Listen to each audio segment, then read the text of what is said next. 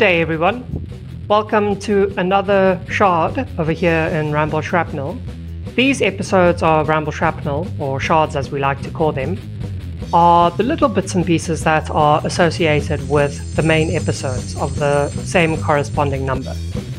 Now, it's been a bit of a while since we did recordings for anything having to do with our channel, but that's because it was the, the, the festive season and everybody deserves a bit of a break at the end of the year. And so we decided to rest on our laurels and give ourselves a pat on the back as well for a year's work well done. But now we're back, we're fresh and ready, and we're going to provide you guys with a lot of new content. So I'm joined again here today with my, well, yeah, by my co host, Macky. Hello, everyone. Yes, so there's Macky, and today we're going to be giving you guys a brief recap and a little bit of a, a shard on our favorite fictional battles, or I guess your favorite fictional battles as well.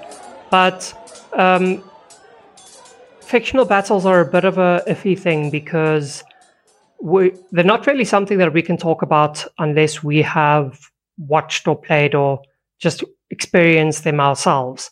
And so uh, we thought that it would be best if we just talked about a fictional battle that we didn't mention in the episode because that had to do with our favorites. And so this time we're going to be talking about a separate one. Macky, uh, do you feel like talking first here or should I? You go ahead because I think my one's a little bit more interesting. I'd like to hear yours first. Okay. So I I was a bit undecided about this and I still feel a little bit undecided about this. Um, so I I've at first I thought that I was going to mention about mention the epic struggle between Darth Vader and Obi Wan Kenobi in the what's what's the third one called again? The Sith Rise? No. What's the third Star Wars movie? Episode three. I can't. I blank out when people do this kind of thing. You know, like I you, also say, you know that just name. I'm trying to think. I'm like, I know that name, but now that you don't know, I don't know.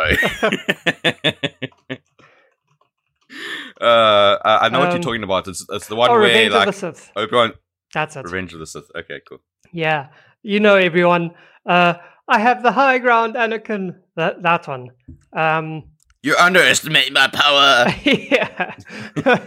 oh wow, you really made him sound a bit like Darth Sidious over there. you underestimate my power. But anyway, um, so I, I at first thought that I was going to talk about that very brief and quite impactful struggle between Anakin and Obi Wan, but instead of that, be, just because I feel like that's a bit more in the the cultural zeitgeist of our generation at the very least, I thought that I'd talk about another one from literature that, although I read it a really long time ago and I don't remember the, all, all the details that well, at the time it left a very big impact on me. And that's the the Formic Wars in the sci-fi uh, the sci-fi novel series called Ender's Game, or the first book is called Ender's Game. And in this in this book, just to give you a very brief summary, Ender Wiggin is basically the apex of humanity in terms of what genetics can breed. He's super smart. He has very good control over his body and his muscles and such. And he basically gets recruited by the the world's military force because I think the world is like I don't know united or something by that time. Um, in order to overcome an alien species that has a hive mind. Um, now, these aliens are called the Formics because uh, it, it comes from the Latin word for an ant. And ants, of course, have a, hi- like, a kind of hive like mind or system or intelligence about them. And so, uh, this story is just about how Ender is trained and um, kind of how he becomes ruthless through his training um, in such a way that he's able to overcome this alien hive mind and read all of their patterns and do all the logistics so that humanity can overthrow the aliens and basically exterminate them. But the way I, I just found it's incredibly interesting how they got Ender to get to that stage because he was having a lot of personal conflicts within himself about taking the necessary steps in order to wreak death on such a massive scale.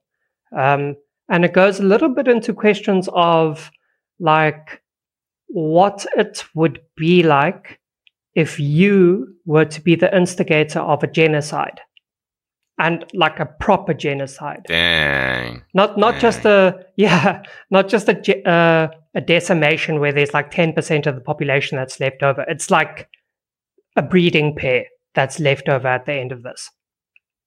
Not even that. Hmm. Um, but the way that the military got him to do it is that in the training program, they and he's part of a uh, training program for kids. Um, he they have like this video game that the children play in order to train them and get them further down the progression of being a cold-blooded killer. And there comes a stage when they have like a full-scale uh, battle simulation with like spaceships and starships and the enemies going in formations. Basically, imagine Space Impact or Space Invaders, the game. And Ender is like doing all the logistics because he's the commander. He's the smartest kid there is. And I've seen this movie. yeah, they actually did make a movie on it, although the movie was shit compared to the books. Um, because Okay, you Good to know. Good to you, know. You you can't have a six because he's made to be six years old in the story, and you can't have a six year old portray the kinds of emotions that End is going through, and even the actor that was doing it, who was like twelve at the time, was still not able to portray that. But anyway, um, Ender. Oh, in this video game, they're progressing the stuff, and he's leading this big battle at the end and basically they've been simulating this battle a bunch of times. And when they knew that ender was at the brink of being able to overcome the Formics uh, in the simulation they they did one last simulation as like the final test. But what ender didn't know was that it wasn't a simulation. He was actually commanding all the units of humanity's armies. And then that's when he exterminated all of the Formics. Except Easter egg. So yeah, don't go go read the book, everyone.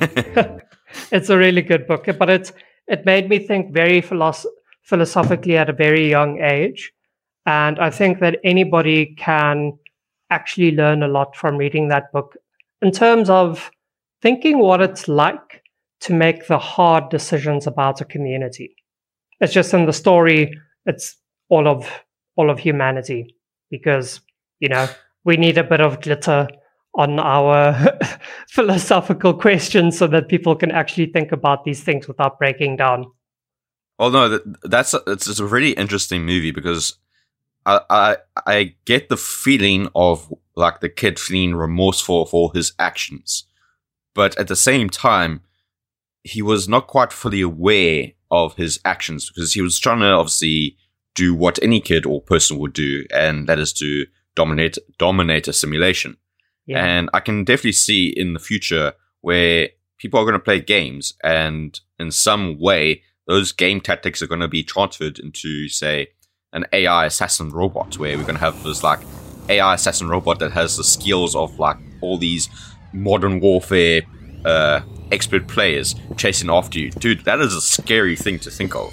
Think of that. Like this person that just knows exactly like the tactic, the r- right spot to snipe and all that kind of stuff. It could happen. Yeah. Yeah. And if you think about how um, gamified things are like StarCraft and all of that, I mean, people people can are actually so incredibly efficient at thinking out strategies and we can Uh, we can make decisions so damn quickly those those like professional StarCraft players make something like uh geez, dozens of decisions every single second. There's a reason why those people are hopped up and absolutely high on energy drinks and things. It's because their brains are working overtime, like truly. Well, uh, you, me and you used to play a game called Age of Mythology, and I'm not sure if you ever attempted to like test the system by putting the game because obviously there's difficulty levels like in all, all games. But Age of Mythology's hard level was something really scary because easy and medium I could handle no problem, but on hard, if you just watch how the computer plays, it is very terrifying because they basically they focus on what's important, but they put more than 250% into that one activity. So where I'm more used to kind of like spreading my resources out and getting everything about the same time, is not always the most optimum approach. Because in, in any strategy game, what do you need? Okay, I need wood. Okay, I'm going to put all my resources into wood collecting, and I'm going to make sure that I collect so much wood that I will not go have to go back to wood collecting for the rest of the game. So they've put all the resources to collect all the wood and gold they would ever need, and then their re- their pinion uh, pinion can focus on food collecting, which is a slower, um, more needed resource. So it's, it's such an interesting way to see how the computer also optimizes the gameplay. Oh, it's scary to see. Very fun, but scary. And those things can be punishing, punishingly difficult as well. Those kinds of scenarios in games, and especially with resource man, resource management, which is already difficult in itself. There's little for me as uh, like um, that sucks the motivation out of you, just like soul dropping, than like playing a strategy game for three hours and then like you just lose, and it's because the game was so rigged against you. But uh, um, just to clarify, so that the movie slash book. So, what made the book so much better than the movie itself? Like, I, I watched the movie, and I was actually quite surprised. You said that, that this was quite an influential impact to your younger self. And because I remember watching that movie, and I was like, okay, I get the movie. And when the bombshell dropped, it wasn't nearly as impactful as like, oh wow, that's so that's like whoa, blew my blew my mind situation. I definitely can say that the movie was okay to watch, but I wouldn't say I would watch it again. But what made the book so much more impactful to you? So the thing that really uh, had a big impact on me, I think, well, the reason why the book is so much better is because, and this is true about most books, is that you're not able to see what the internal workings of the mind of characters are inside of the visual medium. But inside books, you can get an experience of what the character themselves are going, the characters themselves are going through. And I think that's actually where all the magic happens inside stories. Um, to to a certain extent, you can also get those in video games, but that's only because you're the one that's doing the actions. So um, with with video games, although the possibility exists, uh, you it's still you that have to go through that story or that that journey. But in books, you're told what the character is going through, and that's what makes you think. But anyway, mm. uh, what were you thinking for, for no, no, no, fictional I, battle? I th- my well, my fictional battle to briefly touch. I know this is such a short. Um, I was thinking about the Avatar movie, not the second one, the first one, and I just want to say how I really felt for that fictional battle so much for how James Cameron directed it, directed it, because I'm talking about specifically the final battle where initially uh, Mark Sully convinces the tribe to fight against the Sky People, and the battle is amazing. I love the visual effects of the helicopters getting blown from the sky. Then they go into they have their like uh, mecha mecha droid army people coming on the ground floor where they're fighting against the ground team, and I love that whole dynamic where it was just like chaotic fire firefight, where at the one point you can see that the tribe was losing, and you're like, oh crap, how how are they going to get out of this? And I didn't expect it. I didn't see it coming. Where Eywa, the the god of the planet, basically uh, instructed the all the fightable the fighting creatures or predators and herbivores to come and defend the tribe and repel back the sky people.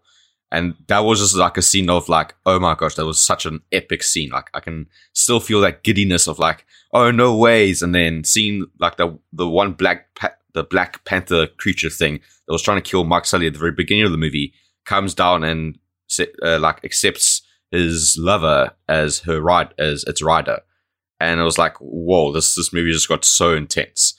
Um, I just I really love that one scene where it says that as much as a dominant force will push you down and have all the strength, it often overestimates its power and leaves a blind spot for a potential side attack that it did not see coming. I just love that kind of feeling. I love that kind of like tactic where, oh no, everything is gone, like in Helm's Deep. Everything is a failure. We're gonna lose. And then all of a sudden, this like burst of life comes out of nowhere. And it's like, no, we're not. We're gonna win. yeah. Um, what I like, my favorite thing to remember about the original Avatar movie is definitely just the name of the resource that they want. Unobtainium. Unobtainium. That's just the best. uh, good movie. Good movie. Yeah. Okay, everyone. Um, it looks like we came to the end of the episode for today. Unfortunately, we didn't really talk about uh, Macky's thing that much, but that's fine because my one was awesome anyway. And thanks again for joining us check out the main episode because we talk about some uh, a lot more uh, fictional battles over there, and we were also joined by one of our favorite guests, Jules. So if you want to see his opinion and the important opinion, mine and Macky's, then please check it out, and we'll see you there. Bye bye. Bye bye.